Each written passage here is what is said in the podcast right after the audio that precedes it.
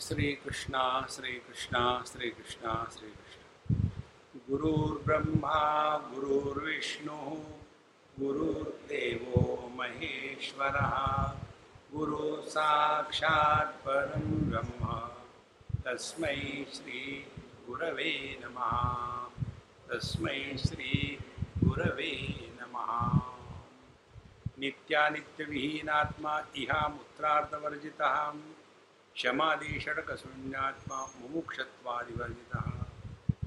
हम लोग विदेही पुरुष के जीवन की कहानी सुन रहे हैं।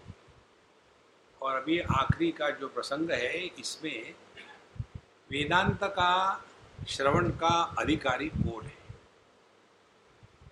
हमने आपको दूसरे शब्दों में बताया था कि जिसको इस दुनिया से कुछ लेना देना नहीं।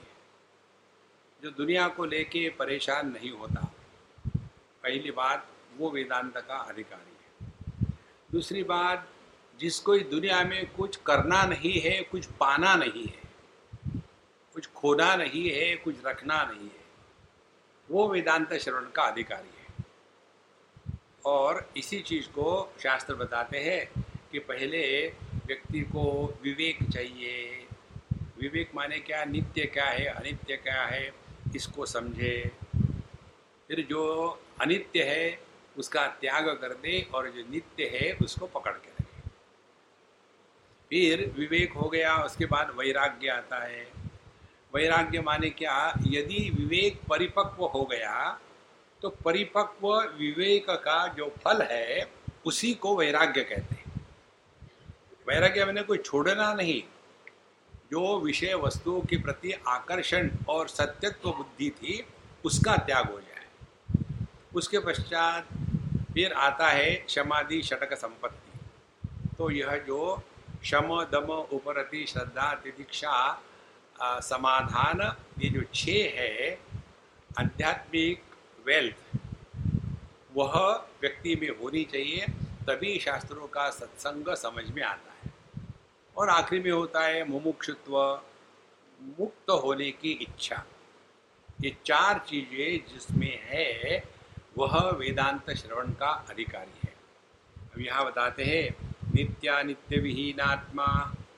अब वो ऐसी स्थिति पर पहुँच चुका है कि उसके लिए अनित्य कुछ है ही नहीं, सब नित्य ही है। देखो, पानी के दृष्टि से देखो तो समुद्र कारण और लहरें कार्य। ये नित्य अनित्य के परे है, क्योंकि पानी के दृष्टि से दूसरा कुछ है ही नहीं, केवल पानी मात्र है। इसीलिए नित्य अनित्य तब हो सकता है जब हमारे अंतकरण में द्वैत की भावना जागृत हो जाए। तो नित्यानित्य विहीनात्मा, फिर इहा मूत्र विवर्जित दूसरी बात जो आती है, साधक के जीवन में या व्यक्ति के जीवन में यहाँ का जीवन और मरने के बाद का जीवन। यह माने यहाँ, इस जगत में रहते हुए। अमुद्र माने यहाँ से जाने के बाद। और ये ऐसा दिमाग में घुस गया है, हमेशा वही प्रश्न। मरने के बाद क्या होता है, कहाँ जाते हैं, और फिर वहाँ कैसे होता है? लोग कहते हैं कि बड़े नरक होते हैं। तो नरक कितने प्रकार के हैं? वहाँ काफ़ी चॉइस है। सत्ताईस प्रकार के नरक है जिनको चाहिए, वो भागवत महापुराण के सातवें स्कंद में चले जाए चॉइस है काफ़ी वहाँ। बड़े कढ़ाई में पकौड़े के जैसे तलते हैं, एक प्रकार का वो है। दूसरा है, वैतरणी नदी में डुबोते हैं, दूसरे प्रकार का वो। इसीलिए मरने के बाद क्या होता है, क्या जीवन है मरने के बाद हम स्वर्ग में जाना चाहते हैं। तो हमारे मन में ये बात ऐसी बैठ गई है कि जैसे ये जगत है देश काल वस्तु से सीमित, वैसे ही स्वर्ग या नरक कोई एक देश विशेष है, वहाँ गए तो नरक पहुँच गए। वहाँ गए तो स्वर्ग पहुँच गए। तो यह अमुत्र यहाँ वहाँ का चक्कर जिसके दिमाग से हमेशा के लिए निकल गया है, क्योंकि यही नहीं है तो वहाँ का कहाँ सवाल आया? यह माने क्या? देखो, यह माने यहाँ, यह का एक ये भी अर्थ है, यह माने जब आप विचार करो, चिंतन करो तब। तो चिंतन करने से पता चलता है कि सब का सब शुरू होता है अपने से। जैसे आप मेरे सामने बैठे हो। और ये बैकड्रॉप जो है, वो मेरे पीछे है। आपका क्या अनुभव है? वो बैकड्रॉप आपके सामने है और जो खिड़की है, आपके पीछे है। तो ये जो है, यहाँ वहाँ आगे पीछे देना बाया, ये केवल अपने पोजीशन के अनुसार होता है। और जिसने ये देहात्म भाव का त्याग कर दिया है, अपने स्वरूप में निष्ठावान हो गया है, उसके लिए ये सब बकवास है। इसीलिए हम आपको कई बार बता चुके हैं, इसको दृढ़ करो चिंतन के द्वारा। जैसे हम देह नहीं हो सकते, उसी प्रकार से हम जीव भी नहीं है। नहीं तो यही चक्कर रहेगा। पिछला जन्म अगला जन्म और फिर जिन्होंने देह में एक जीव अलग अलग होते हैं, ये स्वीकार कर लिया है। उनके लिए फिर धर्म उनके पीछे लगेगा, स्वर्ग नरक पीछे लगेगा, उसके बाद जन्म मृत्यु पीछे लगेगा, उसके बाद आपको अच्छी योनि में जाओगे, बुरे योनि में जाओगे। फिर एक हमारे मित्र है, बहुत बड़े योगी है अच्छे हैं, बूढ़े हैं। हमको हमेशा मिलते हैं एक जनवरी से सात जनवरी के समय सोमैया कॉलेज तो उन्होंने हमको कहा एक बात, बहुत पुरानी बात है कि स्वामी जी, मैं अपने पिछले सात जन्म यूँ देख सकता हूँ। फिर उन्होंने अपने सात जन्म बताए। पिछले जन्म में मैं यहाँ था जबलपुर में था फिर देहरादून में था फिर यहाँ था करते करते। सातवें जन्म में मैं एक तोता था। तो फिर उन्होंने कहा कि आ, मैं आपके बारे में भी जान सकता हूँ यदि आप चाहो तो। मैं नहीं जानना चाहता हूँ क्यों? हर जगह मैं ही हूँ।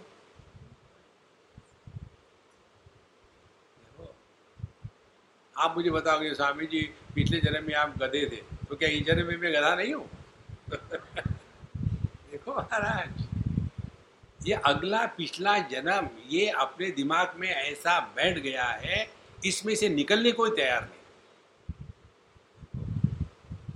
ये दृढ़ भावना कर ले। ना तो हमारा जन्म हुआ है, ना तो मृत्यु होनी है।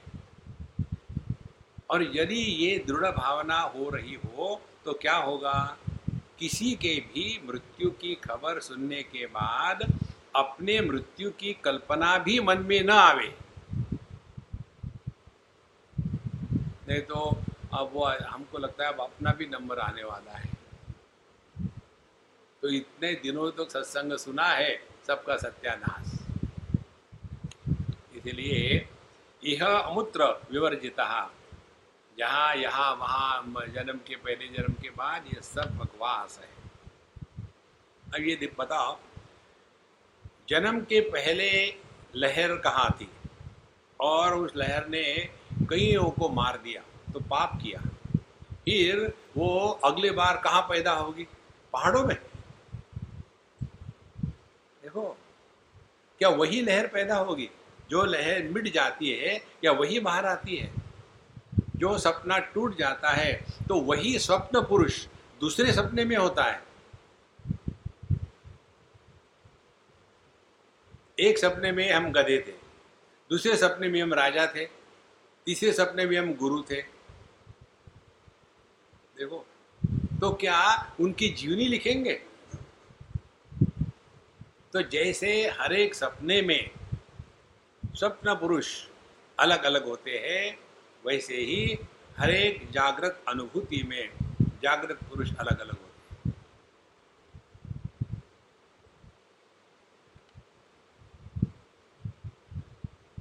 फिर यहाँ वहाँ का चक्कर नहीं रहेगा। एक गुरु महाराज थे, सुबह सुबह उठे और रोने लग गए। तो चेला चेली इकट्ठे हो गए। महाराज जी, क्या हो गया, क्या हो गया? मुझे बहुत बुरा सपना आया, बहुत बुरा सपना आया। जब महाराज आप ही ने तो बताया, सपना मिथ्या होता है, छोड़ो, अब चलो, कॉफ़ी पी लो। बोले, नहीं, तुमको समझ में नहीं आता, बहुत ही बुरा सपना आया। और सपना ये था कि मैं तितली बनाऊँ। अब मुझे दुख हो रहा कि मैं तितली हो तो बोले, ठीक है, वो अब सपना ही तो था, अब आप तो हमारे गुरु हो। बोले, नहीं, मुझे बोलने भी नहीं देते आप। अच्छा बोलो। मेरी समस्या ये है कि तुम्हारा गुरु तितली बना था कि तितली तुम्हारा गुरु बना है। चिंतन करो। देखो महाराज, ये जो हमने आपको उदाहरण दिया है, इस पर सूक्ष्मता से चिंतन करना, उसको रब मत कर देना। पुत्र, पति और पिता, एक आदमी के तीन रूप है। तो क्या पुत्र ही पति बनता है? और पति ही पिता बनता है, या पिता ही पुत्र बनता है, या आदमी ही सब कुछ बना है। देखो, आदमी ही पुत्र बनता है, आदमी ही पति बनता है, आदमी ही पिता बनता है। ये तीनों जो है बनावटी, इनसे कुछ नहीं बनता, क्योंकि वो है ही नहीं। देखो। इसी प्रकार से यहाँ, वहाँ ये जन्म, वो जन्म, पिछला जन्म, अगला जन्म, इस चक्कर से अपने आप को बचाओ। ये तो हमेशा वही चक्कर चलता रहेगा। और नित्या नित्य विहीनात्मा, इहा मूत्र विवर्जित क्षमादि षटक शून्य शून्यात्मा। यानी उनमें ये शम, दम, उपरति, श्रद्धा दीक्षा समाधान, ये छह की कोई कीमत ही नहीं है। क्योंकि ये सब किसके लिए है? जिसको अपने स्थूल देह और सूक्ष्म देह की परेशानी है, उसके लिए। जैसे पहले है शम। शम माने मन मन पर नियंत्रण। अब जो मन के परे चले गया है, उसको क्या लेना है मन से? हमको गाड़ी चलानी ही नहीं तो ड्राइवर का लाइसेंस है कि क्या करेंगे? इसीलिए क्षम माने मन पर नियंत्रण। स्वलक्ष्य नियतावस्था मनसहा उच्चते हमारा मन दुनिया के विषय में भागता है तो विषयों के बारे में जो मन का चिंतन है, उस चिंतन को हमने उल्टी दिशा में लगा दिया। अभी चिंतन क्या है? मन का विषय आवश्यक है, सत्य है, सुख का साधन है, उनके अभाव में मैं दुखी हूँ जब तक वो मिलेंगे नहीं, तब तक मैं सुखी नहीं हो सकता। ये हमारे मन की स्थिति आज है। और फिर इसको उल्टा कर लो। विरज विषय व्राता, दोष दृष्टिया मुहुर्मुह। फिर ये विषयों में कैसे दोष है, इसका चिंतन करें तो अपने आप मन ये दुनिया के विषयों से हट जाएगा। और फिर स्वलक्ष्य नियतावस्था, फिर हम मन को अपने योग्य स्थान पर चिंतन में लगा सकते हैं। ये है शम की साधना। फिर दम क्या है? दम है अपनी इंद्रियों पर नियंत्रण। कर्नाटक में मत चले जाना। कर्नाटक में हर एक के पीछे आ लगा देते दमा, क्षमा। दमा माने दमा हो गया उसको। दमा माने अपने इंद्रियों पर नियंत्रण। क्षमा, दमा। फिर उपरति।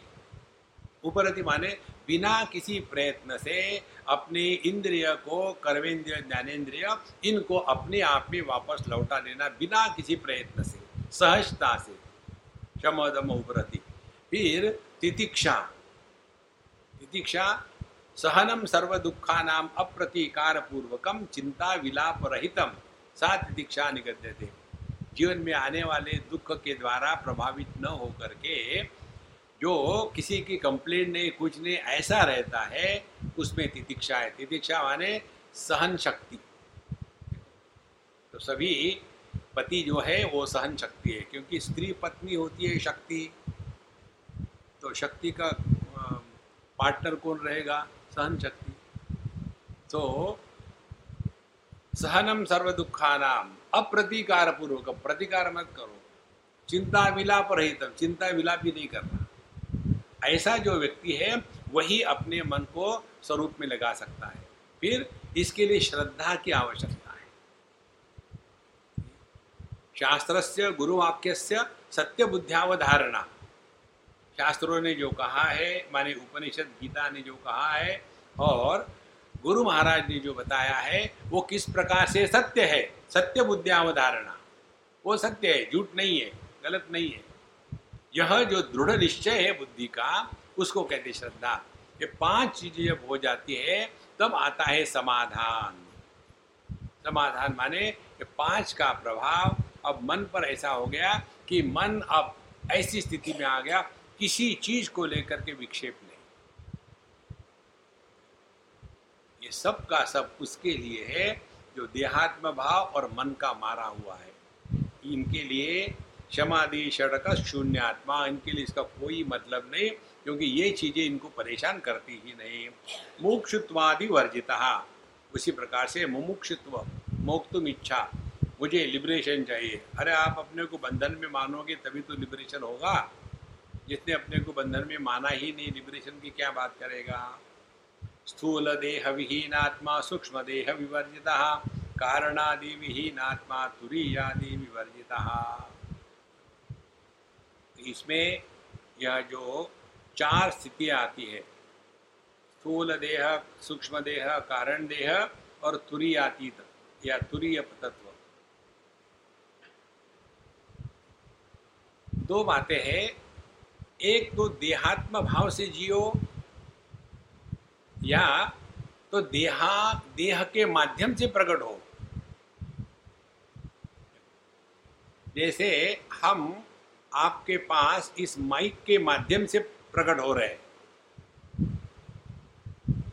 अब ये माइक खराब हो गया तो हमको कुछ नहीं हुआ। इसी प्रकार से हम यदि देहात्म भाव से जिएँगे तो देह बीमार मैं बीमार, देह बूढ़ा मैं बूढ़ा। देह स्त्री का तो मैं स्त्री, देह पुरुष का तो मैं पुरुष। इसी में पूरा जीवन चलाया जो देह के माध्यम से प्रकट हो रहा है, उसको देह को लेकर के जो भिन्नता का प्रभाव है, वो अपने आप कम हो जाता है। इसीलिए स्थूल देह विहीन आत्मा, फिर सूक्ष्म देह विवर्जिता। सूक्ष्म देह होता है हमारा मनोमय कोश, विज्ञानमय कोश और प्राणमय कोश, तीनों को लेकर के। इसी को जीव कहते हैं। तो यह जो जीवात्मा है, यह भी मैं नहीं हूँ। क्योंकि मैं जीवन हूँ। ये दूसरा सिद्धांत ठीक से ग्रहण कर लेना संतो। एक है व्यक्ति, दूसरी है अभिव्यक्ति। एक आदमी एक स्त्री से विवाह कर लेता है तो उसको पति कहते हैं। तो पति ये आदमी की पत्नी में अभिव्यक्ति है। फिर कोई भी आदमी किसी भी पत्नी से विवाह कर ले तो जो पैदा होगा, वो सभी का सभी पति है। जैसे मनुष्य या आदमी आदमी तो सभी है, समझदार ना समझ तो आदमी जैसे अभिव्यक्ति है, उसी प्रकार से पति यह अभिव्यक्ति है। व्यक्ति नहीं है। इसी को लगा लो। परमात्मा का पंचकोशों के माध्यम से प्रकट होना वह जीव नहीं है। वह जीव न है। न माने नहीं।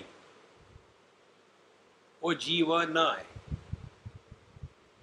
तो जीवन सब में सामान्य है।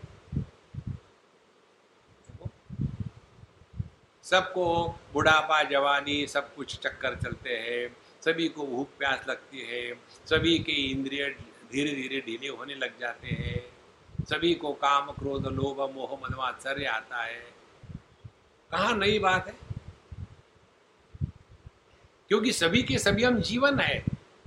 मुर्दे को कुछ नहीं होता क्योंकि वहाँ जीवन नहीं है? और चूँकि हमने अपने आप को जीव मान के रखा है और फिर लगे रहेंगे मुन्ना भाई मुझे ये करना है, मुझे वो करना है, मुझे ऐसा करना है, मुझे अरे यार, शांत रहो ना। और ये उपासना करने वाले भयानक प्राणी होते हैं। स्वयं तो परेशान हो गए सबको परेशान करेंगे। ये मत खा, वो मत खा। ऐसा मत करो, ये सुबह जल्दी उठो, रात को मत अरे राम राम राम। तुमको जो करना है करो ना, परेशान क्यों कर करते आने इसीलिए ये क्यों करते हैं? ऐसा केवल एक काम के लिए कि we want to be extraordinary सब में सहज बन करके रहो। कोई हमको सिद्ध नहीं करना है। इतने व्रत ब्रूत लेकर के अपने आप को परेशान करते और अंतकरण में देखो तो अज्ञान का महासमुद्र है। उपासना का फल तत्व चिंतन है। उपासना का फल इच्छा को पूरा करना नहीं है। जो भी हम करते हैं उपासना के नाम पर आप देखेंगे, कितने हमने देखे हैं ये उपासना करने वाले, स्वयं तो परेशान रहते हैं, सबको परेशान करते हैं। एक अम्मा थी ठाणे की अब नहीं रही हो, बहुत पुरानी बात है। उन दिनों में मैं ठाणे में त्रिपुरा रहस्य पर बोलता था। तो एक बार उनके यहाँ गया खाने के लिए, रात का खाना। तो जब निकल रहा था तो मुझे स्ट्रिक्टली बताया स्वामी जी आप अकेले आओ, किसी को मत ले आना, ठीक है? और वहाँ गए तो उनका उपासना का चक्कर। और वो अपनी जिद में मनाते हैं। जब हम गए स्वामी जी, आप वहाँ खड़े रहो, अंदर मत आना तो मैं बाहर खड़ा हूँ। जैसे लोकल का वेट करते ना। और फिर बाद में वो पानी पुनी ले आया। मैंने बोला, मैं पैर नहीं धोता। ऐसे कैसे होता है? पैर तो धोने पड़ते उपासना। और फिर मैंने उस दिन के बाद बिल्कुल नाक इसलिए कहता हूँ, उन्होंने गर्म पानी से पैर जला दिए हो। आदमी की पूजा करना और पत्थर की पूजा करने में फ़र्क होता है। लेकिन इन लोगों को समझ में नहीं आता। दुराग्रही होते हैं, जिद्दी होते हैं। और उसके बाद सब कुछ किया वगैरह खाने के लिए, अरे चलो टेबल, नहीं नहीं, टेबल पर खाया हमारे हिंदू धर्म के अनुसार टेबल पर नहीं खाते। नीचे जा गया ठीक है, नीचे। वहाँ बैठ के खाना है। और फिर सब सब नहीं, केवल आप खाएँगे। एक्सपेरिमेंट मेरे पर हो रहा है। तो मैंने शुरू किया प्रार्थना नहीं करेंगे? हाँ करेंगे, बताओ क्या बताओ कौन सी प्रार्थना करो, आप ही मेरे लिए कर दो आपको नहीं आती है ना? नहीं। उनका हमारे बारे में जो पारा था, नीचे उतर गया। उपासना।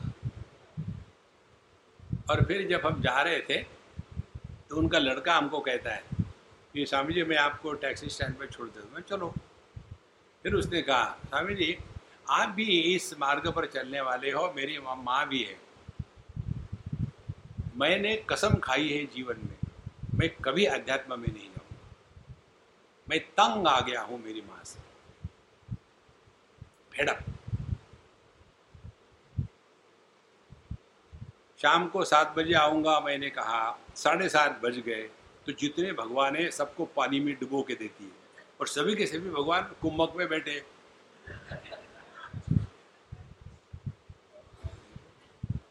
कौन सी उपासना है? ये नहीं खाएँगे, वो नहीं खाएँगे। इतना अपने स्वयं को कष्ट देती है और हम सब घर में, हमेशा हमारे घर में कर्फ्यू लगा होता है। सिनेमा के गाने नहीं चलते, रेडियो नहीं चलता, टीवी नहीं चलता। केवल भगवान का नाम ले रहे ये एबनॉर्मल होते हैं। देखो, और उसके बाद उसके लड़के ने किसी दूसरे कम्युनिटी की लड़की से शादी करी। देखो महाराज, ये उपासना के चक्कर में अपने आप को बचाओ। करो, लेकिन इस प्रकार से विचित्र नहीं। शांत रहना सीखो, सबके साथ प्यार से रहो, शास्त्रों का अध्ययन करें, मन एकाग्र हो। कुछ पाना नहीं है, कुछ खोना नहीं है। अपने माध्यम से प्रभु को प्रकट होने दो। इसलिए ये क्यों होता है? क्योंकि इनके दिमाग में जो कीड़ा है ना, मैं जीव हूँ, पापो हम, पाप कर्मा हम। पिछले जन्म में ये किया था, अगले जन्म में ये होगा। ये सभी का, सभी उपासना का जो क्षेत्र है ना, ये है आदि दैविक क्षेत्र। हमको आदि देवी क्षेत्र में नहीं रहना है। हम आदि भौतिक क्षेत्र के हैं। हमको यहाँ से एकदम अध्यात्म में जाना है। मैं तो पूरा जीवन इसी में चला जाता है आप देखिए, सभी सिद्ध महात्मा, उनके जितने भी बोलना होगा, उसमें एक ही विषय होता पाप, पुण्य, धर्म, अधर्म, पिछला जन्म, ये जन्म, अगला जन्म। इस विषय को निकाल डालो। कुछ है ही नहीं बोलने के लिए। देखो, जैसे ये माताएँ होती उन यूजलेस बच्चे की सिवा, दूसरा कोई विषय है ही नहीं। चौबीस घंटे, मेरा डब्बू ऐसा मेरा अरे राम राम इनफ हो गया यार। चौबीस घंटे वही बात। इसीलिए सूक्ष्म देहादिवर्जिता फिर कारणादि विहीनात्मा। अब ये बात समझ में आती है स्थूल देह क्या है? फिर ये भी समझ में आती है थोड़े बहुत, ये सूक्ष्म देह माने जीव क्या है? जीव देह में रहने वाला। अब कारण देह माने क्या? देह का तो आकार होता है ना, इसीलिए समझ में आता है। मन केवल आकार को ही ग्रहण कर सकता है, निराकार को ग्रहण नहीं कर सकता। जहाँ मन को निराकार विषय दिया, वहाँ मन गायब हो जाता है देखो तो स्थूल देह का आकार समझ में आया सूक्ष्म देह उसमें रहने वाला है, वो भी थोड़ा बहुत समझ में आता है। लेकिन कारण देह जब कहते हैं, कारण देह माने क्या? कारण देह माने गलत धारणाएँ रॉन्ग नोशंस हमारी धारणा अपने बारे में क्या है? हमारी धारणा जगत के बारे में क्या है?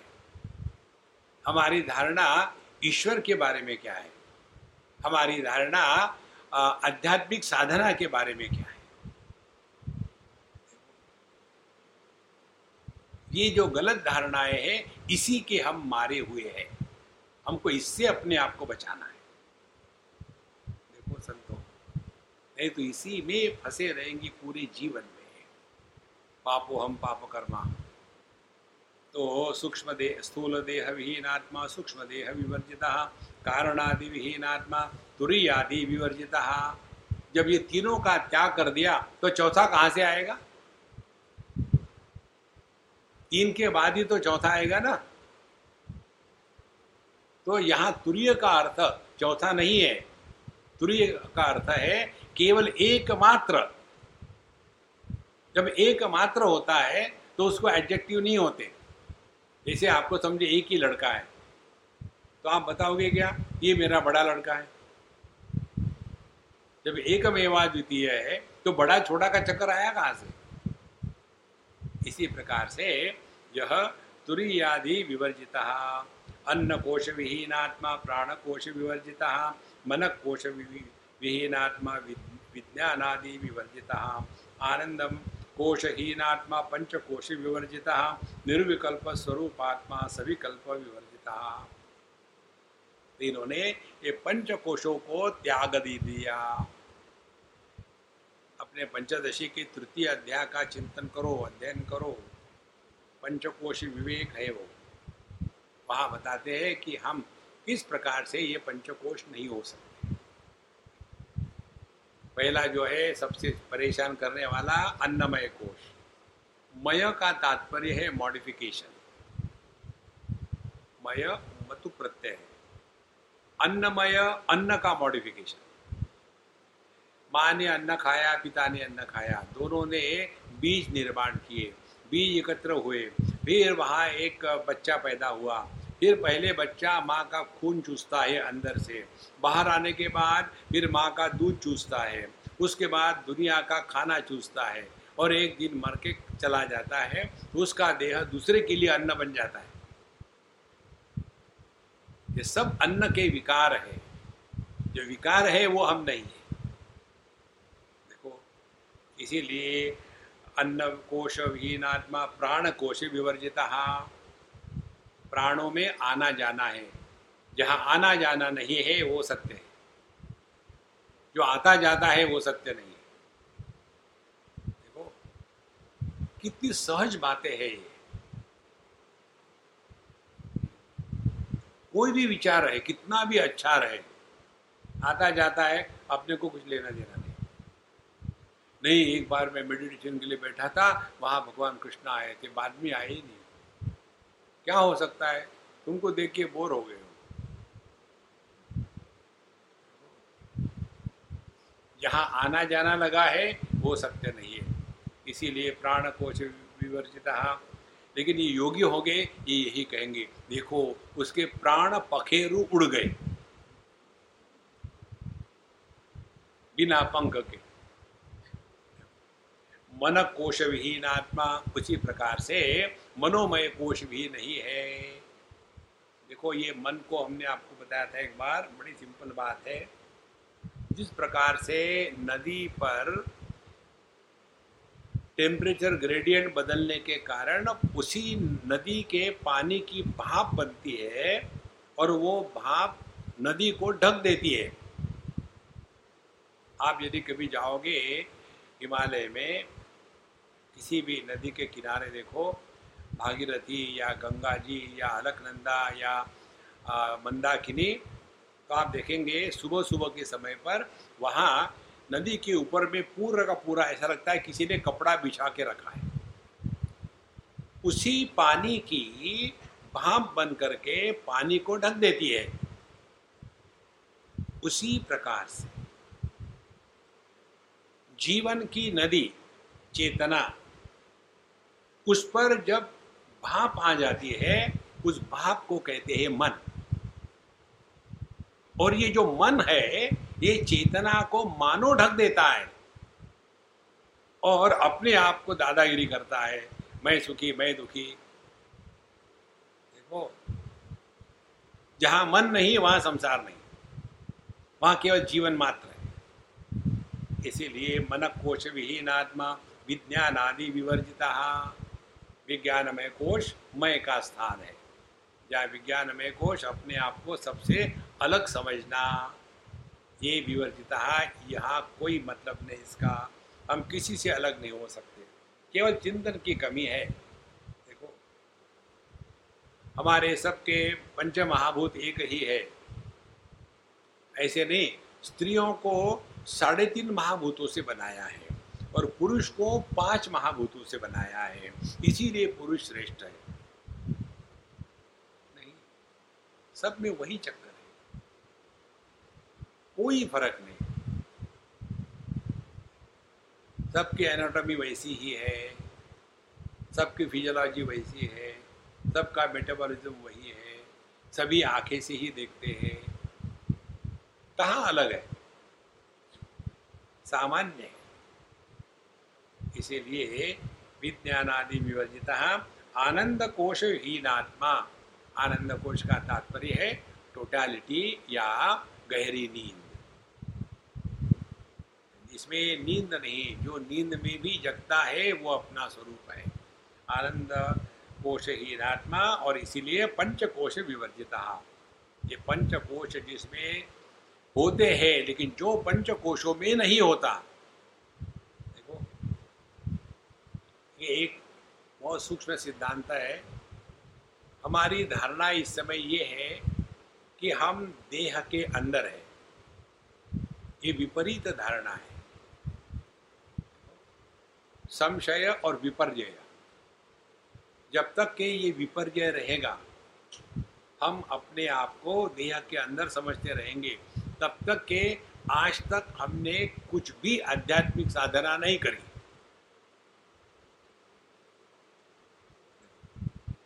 आध्यात्मिक साधना करनी है तो पहली स्टेप देह हम में है, हम देह में नहीं है।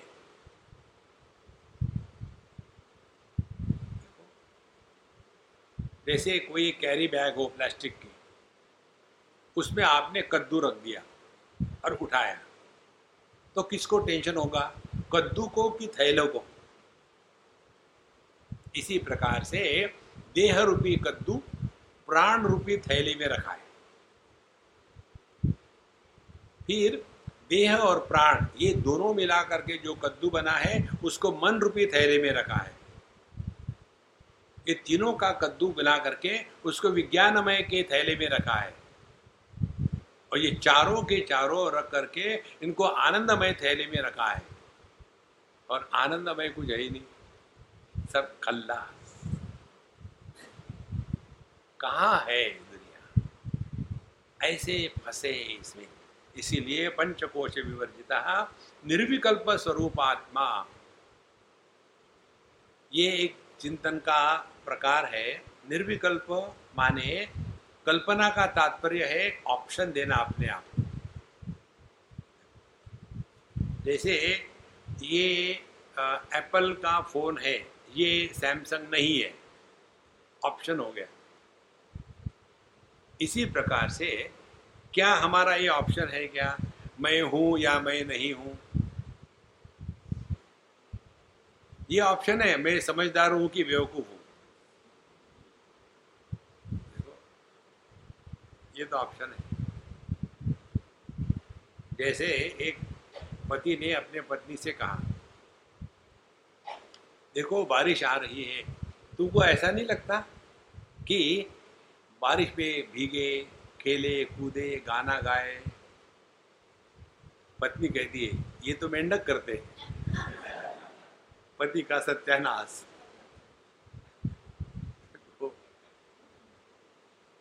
जिस व्यक्ति के जीवन में समझदारी आ जाती है, वो व्यक्ति ये नहीं कि ये पति नाच रहा है कि मेंढक नाच रहा है। नहीं।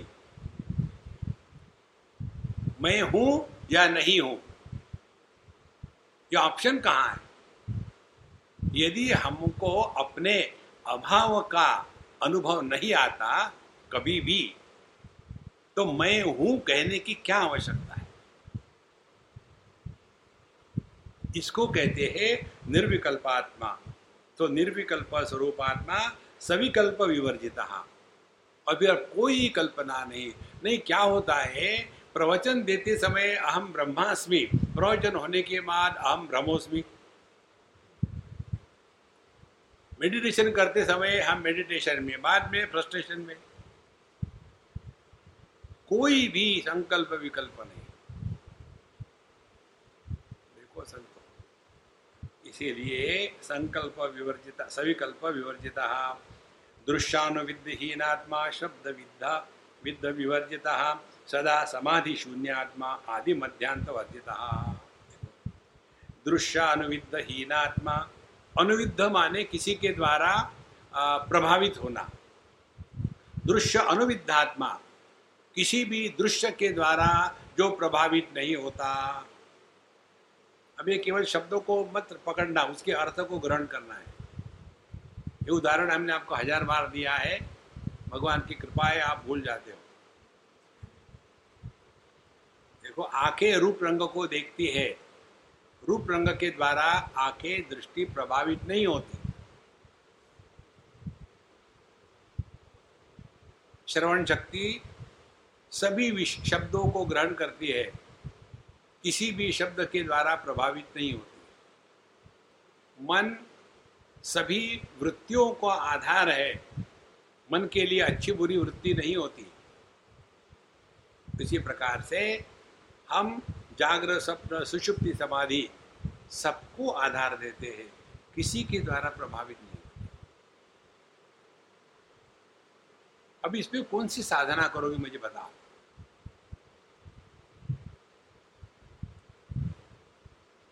लेकिन करने की खुजली है ना। जब आदमी को खुजली हो जाती है तो रोक नहीं सकता। इसीलिए ये स्पष्ट समझना है। दृश्य अनुविधात्मा जगत के किसी भी दृश्य के द्वारा, रूप के द्वारा, विषय के द्वारा हम प्रभावित नहीं होते। हम प्रभावित इसलिए होते हैं, हमने ही किसी को महत्व दिया है। जिसको हमने महत्व दिया है, वही हमारे दुख का कारण है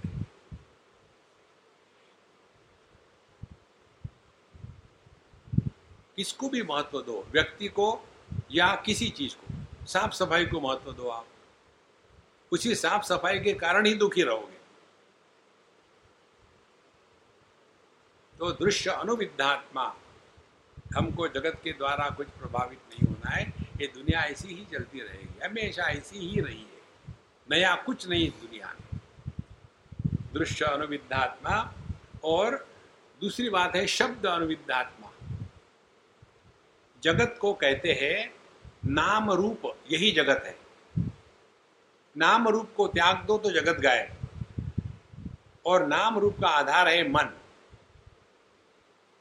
मन को यदि निराकार विषय दे दो, और मन को यदि शांति ये विषय दे दो, माने शब्द का अभाव और आकार का अभाव, दो में से एक विषय दे दो मन को।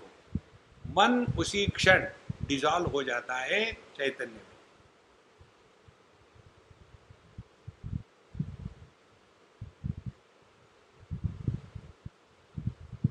ध्यान से सुनना, यदि ये नहीं किया तो मन चेतना में डिजॉल्व हो जाता है, चैतन्य में नहीं। उसको कहते हैं गहरी नींद। जैसे बहती हुई नदी से भाप बन करके नदी को ढक रही थी, उसी प्रकार से चेतना की जो भाप है, वो मन है। और यदि ये मन को केवल शांत होने दिया बिना समझदारी के तो वो नदी में चला जाएगा। हमको नदी में नहीं, पानी में पहुँचना है। नदी में नहीं।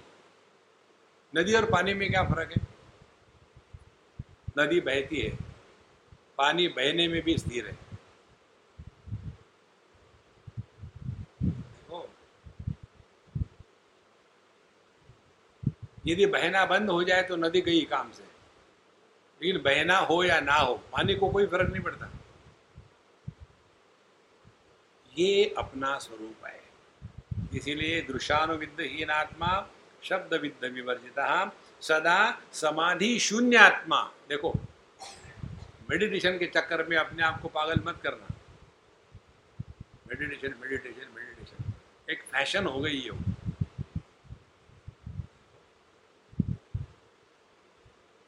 और एक्स्ट्रॉर्डिनरी बढ़िया बाथरूम की जो एडवर्टाइजमेंट आती है, उसमें वो महामूर्ख वहाँ बाथरूम में मेडिटेशन के लिए बैठी है। नहाएँगे नहीं।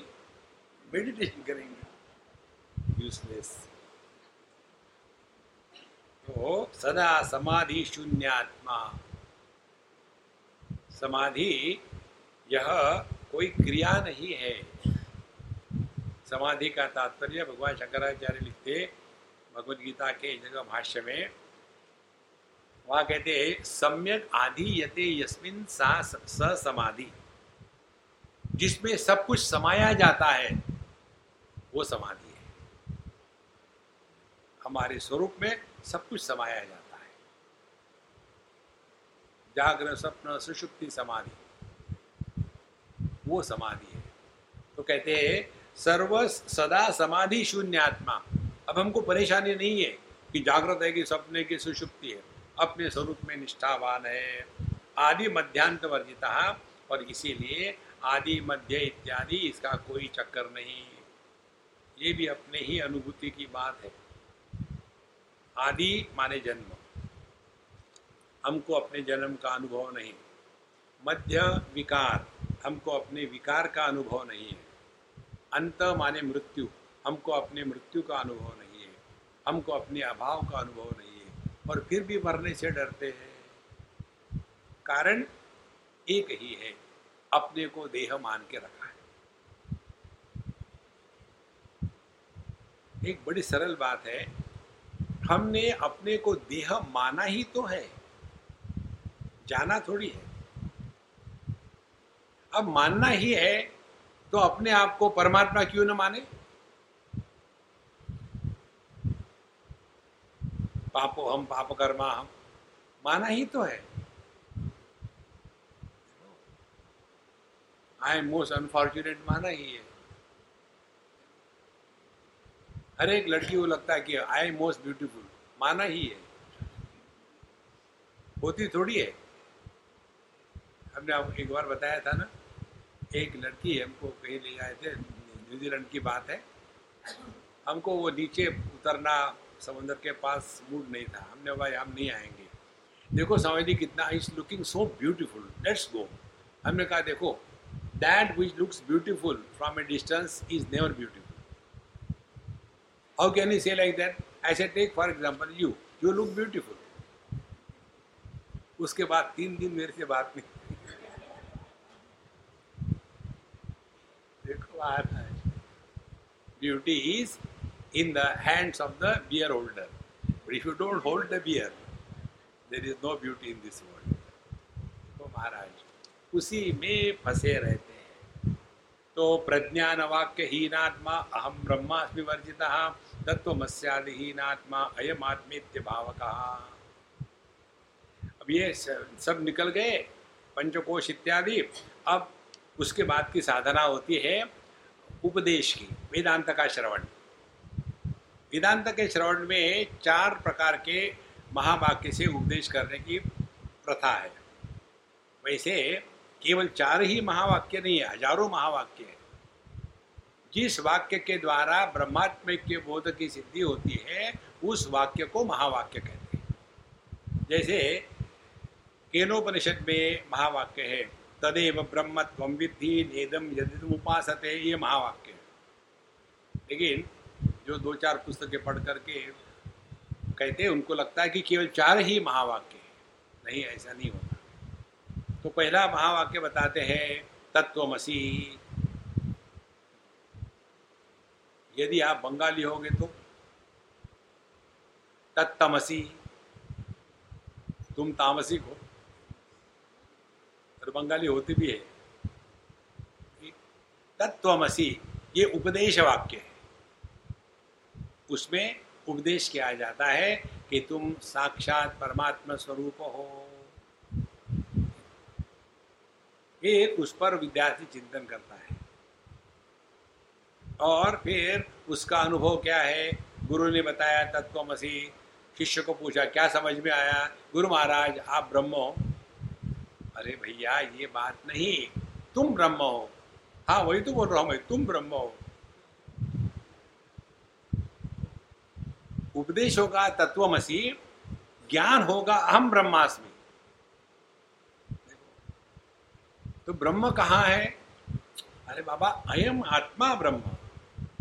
ब्रह्म में कि बाहर नहीं भेज रहा हूँ भेज रहा हूँ। और ये ब्रह्म, इसकी परिभाषा क्या है? प्रज्ञानम ब्रह्म।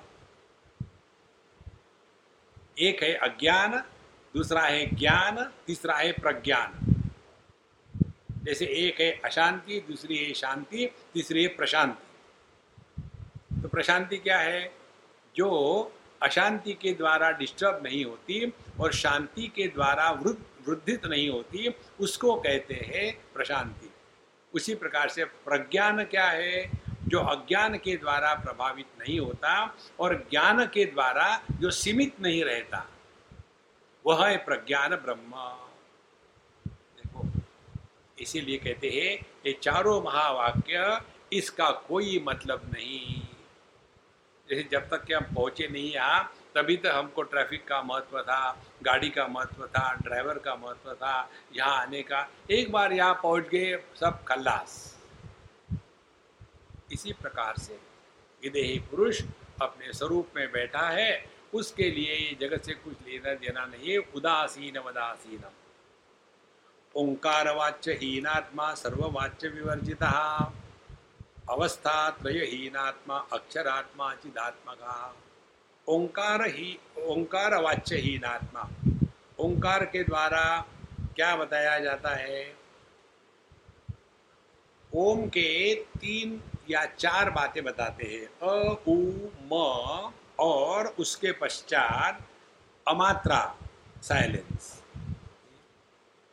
अपने ये जो एनआरआई के बच्चे हैं ना, ये सभी ओंकार के उपासक है। उनको कुछ भी पूछो, शुरू कर देते हैं। आ आई डोंट नो महावाक्य। अ का तात्पर्य है जागृत पुरुष और उसकी जीवनी।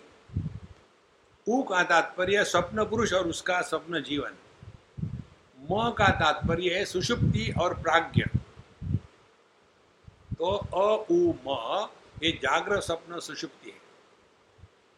देखो, इसको ऐसा समझो ये समझना यदि क्लियर हो जाता है ना तो झंझट नहीं रहती साधना करने में। जैसे एक बच्चे ने घर जाके अपने मम्मी से पूछा, मम्मी, तुम स्कूल में जाती थी क्या? हाँ जाती थी। तुमको स्कूल में पढ़ाया था क्या? ह्यूमन बॉडी क्या है? बोले हाँ पढ़ाया था। बोले, बताओ क्या होता है? और वो जो माँ थी, वो डॉक्टर नहीं थी। उसे शुरू कर दिया बताना कि there is digestive system there is skeletal system there is mummy, papa कहते ठीक है, तुमको कुछ नहीं आता। बताओ क्या है? बोले, बताता हूँ। फिर उसने बताया, निकाला चित्र, आदमी का, शरीर का चित्र। हेड जहाँ है, वहाँ से एक एरो आया। एरो के बाद एक बॉक्स आया। बॉक्स में लिखा हुआ था हेड आदमी माने हेड फिर दूसरा एरो फिर वाया इसको कहते हैं थोरैक्स ये होता है। तुमको कुछ आता ही नहीं। तो जैसे एक रूप है, सर है, छाती है, पेट है, पैर है, हाथ है, ये रूप है। रूप के नाम है। इसी प्रकार से जागृत स्वप्न सुषुप्ति, ये रूप है। इनके नाम अ, उ और म है। और यदि हम अ, उ, म ओम कहो और शांत हो जाओ, उसके बाद क्या बचता है? अमात्रा कुछ भी नहीं। लेकिन इस अभाव को भी जानने वाला बचता है ना? हाँ जी। इसी प्रकार से जागृत, सपना, सुषुप्ति, इनके परे चले जाओ। वो अर्थ है ओंकार की साधना का। उसको कहते हैं सोहम, हम सहा, सोहम। ये अर्थ को नहीं पहचानेंगे और केवल अपना घुम घुमाते रहेंगे सोम सोम सोम सोम सोम सोम सोम। टू सच एन एक्सटेंट आपने यूजलेस बच्चे का नाम भी रख दिया सोहम और फिर सोम को सोहम चड्डी पहन ले।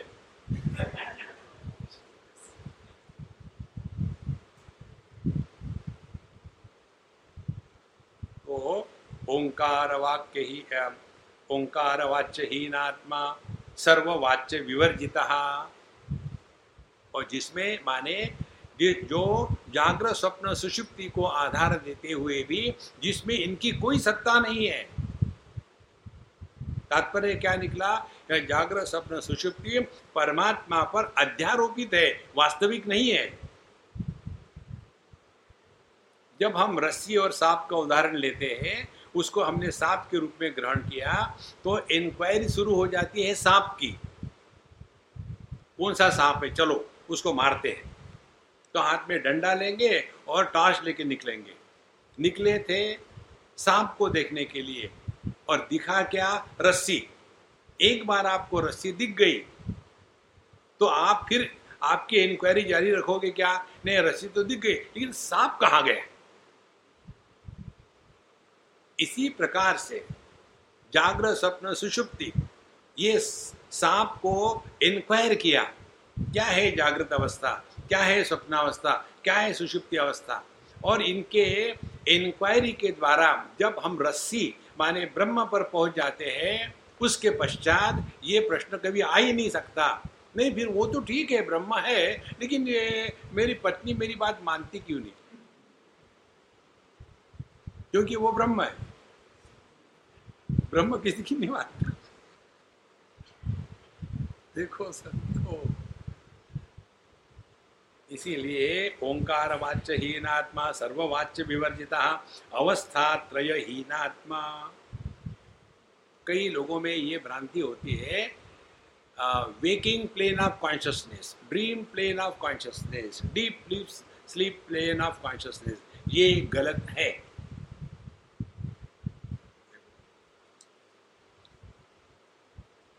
पुत्र दुखी होता है। उसके बाद पति दुखी होता है। पिता दुखी होता है। आदमी दुखी नहीं होता। इसी प्रकार से जागृत अवस्था बुद्धि प्रधान है। स्वप्नावस्था मन प्रधान है। सुषुप्ति अवस्था अहंकार प्रधान है। और समाधि चित्त प्रधान है। तो मन बुद्धि चित्त अहंकार, इन चारों की ये चार अवस्था है और इन चारों का जो आधार है, इन चारों के परे है। देखो, कितनी सहज बात है। लेकिन ऐसा दिमाग में भर दिया है waking plane of consciousness consciousness की कोई प्लेन नहीं होती। ये सब मन का खेल है। इसीलिए अंतकरण चतुष्टय चार, उसी की चार अवस्थाएँ हैं। और ये सभी के सभी चैतन्य पर अध्यारोपित काल्पनिक है। केवल अपने अनुभूति का अनुवाद करके उसको निराकृत करने के लिए बताया गया है। वास्तविक नहीं है। देखो, जैसे सिद्धांत क्या है, जो अज्ञात है, अज्ञात को लखाने के लिए ज्ञात का संदर्भ लेना पड़ता है? जो शास्त्रों में उदाहरण आते हैं उसको कहते हैं शाखा चंद्र न्याय। शाखा चंद्र न्याय माने दूज का चंद्रमा हो और आपने देख लिया आप अपने दोस्त को दिखाना चाहते हैं देखो यार कितना सुंदर सूक्ष्म है बारीक सी उसकी एक आ, आ, कोर जैसा है। और इतने खुले आकाश में दिखता ही नहीं। हम ऐसा करें तो कहाँ इतना बड़ा आकाश है दिखता नहीं। फिर हम क्या करते हैं? देख यार, मैं दिखाता तुमको। पेड़ दिख रहा है क्या? हाँ पेड़ तो दिख रहा है। और पेड़ का जो दहनी डाली है ना, उसके बिल्कुल कोने में पहुँच जाओ। वहाँ दो पत्ते हैं ना हाँ। तो दो पत्तों के बीच में से आगे देखो तो चंद्रमा दिखेगा। तो दिखाना किसको था? चंद्रमा को। दिख नहीं रहा। क्या दिख रहा था? पेड़। तो पेड़ का आधार लेकर के चंद्रमा को दिखाया। लेकिन हमारे जैसा कोई होगा तो दिख गया क्या हाँ क्या अच्छा है हरा हरा बड़ा है। अरे यार, वो पेड़ है। अच्छा वो पेड़ है।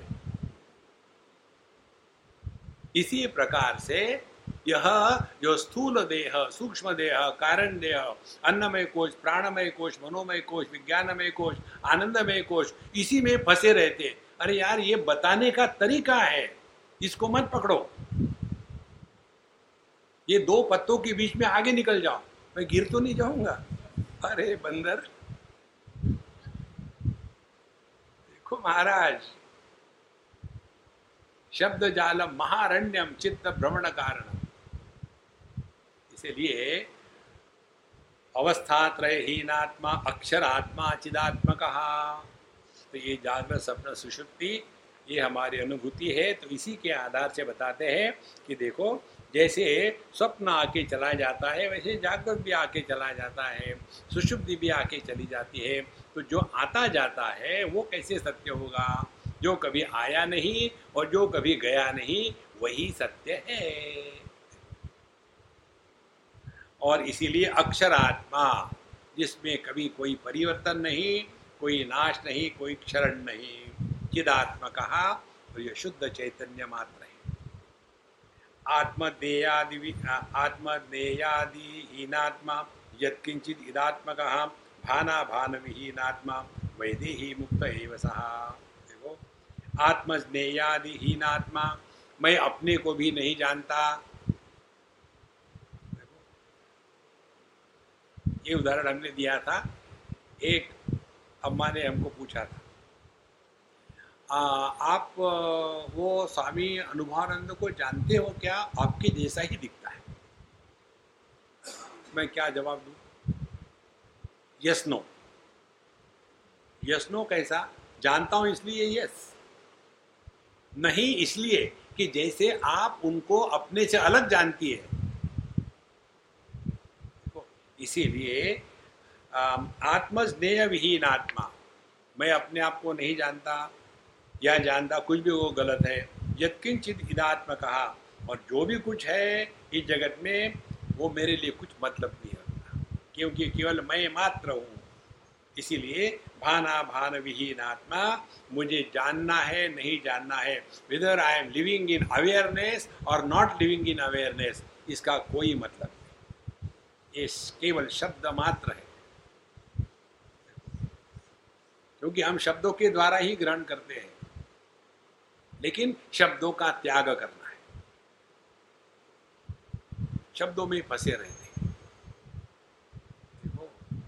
जैसे जब की साधना बताते हैं। जब की साधना यदि ठीक हो रही हो तो आप अपने आप शांति में पहुँच जाओगे। हाथ से माला गिर पड़ेगी। मन शांत हो जाएगा। तो, ज़िंदगी भर कौ कौ कौ कौ करते रहो सबको परेशान करते रहो। कुछ नहीं निकलता उसमें से। वैखरी वाणी जब परिपक्व और शुद्ध हो जाती है तो मंत्र वहाँ से निकल करके मध्यमा वाणी में प्रवेश करता है। मध्यमा वाणी जब परिपक्व और पवित्र हो जाती है तो वही भगवान का नाम पश्चंती वाणी में प्रवेश करता है। पश्चंती वाणी में पहुँचने तक अपनी साधना का प्रयत्न है। उसके पश्चात भगवान टेक्स ओवर तब जाकर के जब का महत्व है। तो ज़िंदगी भर घूम घूम करते रहेंगे करते रहेंगे और वो क्या जब करे उनको भी पता नहीं होता।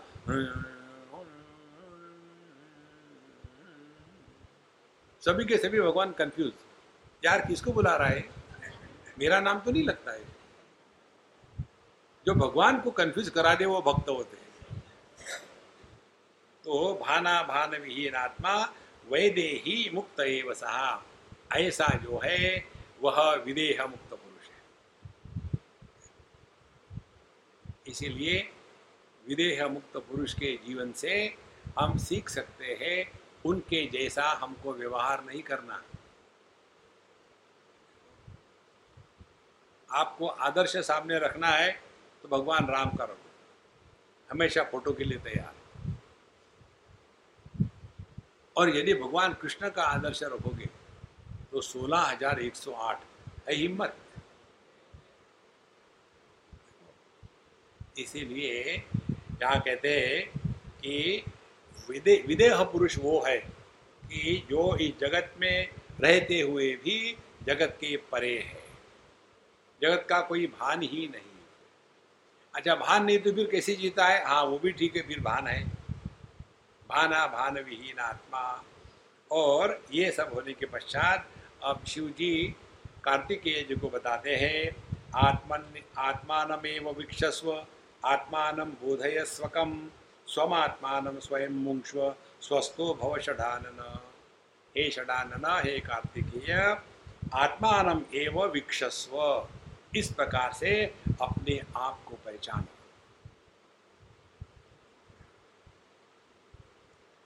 आगे कहते हैं बोधे स्वकम अपने इस पहचान के अनुभूति में निष्ठावान हो जाओ।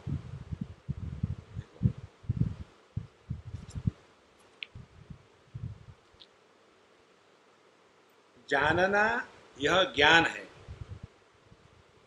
और अनुभव यह बोध है। Knowing is knowledge experience is wisdom यदि हम अपने स्वरूप में स्थित है, तब कहते हैं, आत्मान बोध है स्वकम। तो अपने आप को ठीक से पहचाने कि मैं देह, मन, बुद्धि, प्राण इत्यादि हूँ, या सबका आधार सबके परे हूँ। स्वम आत्मान स्वयं मुंक्ष्व इस प्रकार से अपने ही आप में अपना ही आपका अनुभव लो। माने जिस अनुभूति में त्रिपुटी नहीं है ज्ञाता ज्ञान ज्ञेय नहीं है। जिस अनुभूति में भोक्ता भोग्य भोग नहीं है। इसलिए वह भोग जिसमें भोक्ता पैदा नहीं होता, वह ज्ञान जिसमें ज्ञाता पैदा नहीं होता, वह कर्म जिसमें कर्ता पैदा नहीं होता, वह परमात्मा है। और चूँकि कर्ता पैदा नहीं होता तो लाभ हानि पैदा नहीं होती। भोक्ता पैदा नहीं होता, इसीलिए अच्छा बुरा पैदा नहीं होता। ज्ञाता पैदा नहीं होता, इसीलिए समझ में आया, समझ में नहीं आया, ये चक्कर नहीं। इसीलिए स्वात्मान स्वयं मुंक्ष्व स्वस्थो भव षडान स्वस्थ, स्वस्मिन स्थिति, स्वस्थ रहो। स्वस्थ रहो, चुस्त रहो, व्यस्त रहो, मस्त रहो। चार बार स्व माने अपने स्वरूप में, स्थ माने रहना। जो व्यक्ति स्वस्थ होता है, उसके जीवन में प्रयत्न शून्य हो जाते हैं। जहाँ प्रयत्न शून्य है, वहाँ थकावट नहीं, बोरियत नहीं, कष्ट नहीं, सहजता आ जाती है। जैसे जो व्यक्ति ऊँचा सुनता है तो वो स्वस्थ नहीं है। फिर उसको सुनने के लिए प्रयत्न करना पड़ता है। प्रयत्न करने के बाद आदमी थक जाता है और सत्संग में तो बैठे हैं। अब क्या करें? सुन सुन के थक गए। कितना समय तक सुना? पाँच मिनट। और बाकी पब्लिक घंटे भर सुनती है, वो नहीं थकती। ये क्यों थक गए? क्योंकि स्वस्थ नहीं थे। तो प्रयत्न किया। प्रयत्न किए तो थक गए। थकने के बाद नींद आती है। और फिर सत्संग में आकर के ओम पूर्ण मदा पूर्ण विदम इसीलिए जो स्वस्थ है, उनके जीवन में थकावट नहीं होती। उत्साह जीवन में बना रहता है। तो स्वस्थो भव षडानना। स्वमात्मनि स्वयं तृप्त, स्वमात्मान स्वरम स्वयं चर। आत्मन आत्मानमेव मोदस्व, वैदेही मुक्ति को भव। स्व आत्मनि स्वयं तृप्त। Discover containment with in your self जो है, बढ़िया है। यहीं से शुरू कर दे। When you get up in the morning don't start O God बच्चों को ब्रेकफास्ट बनाना है, आया आया अरे राम राम राम राम begin your day with a cheerful mood. Today is the best day of my life. Therefore, I am going to sleep.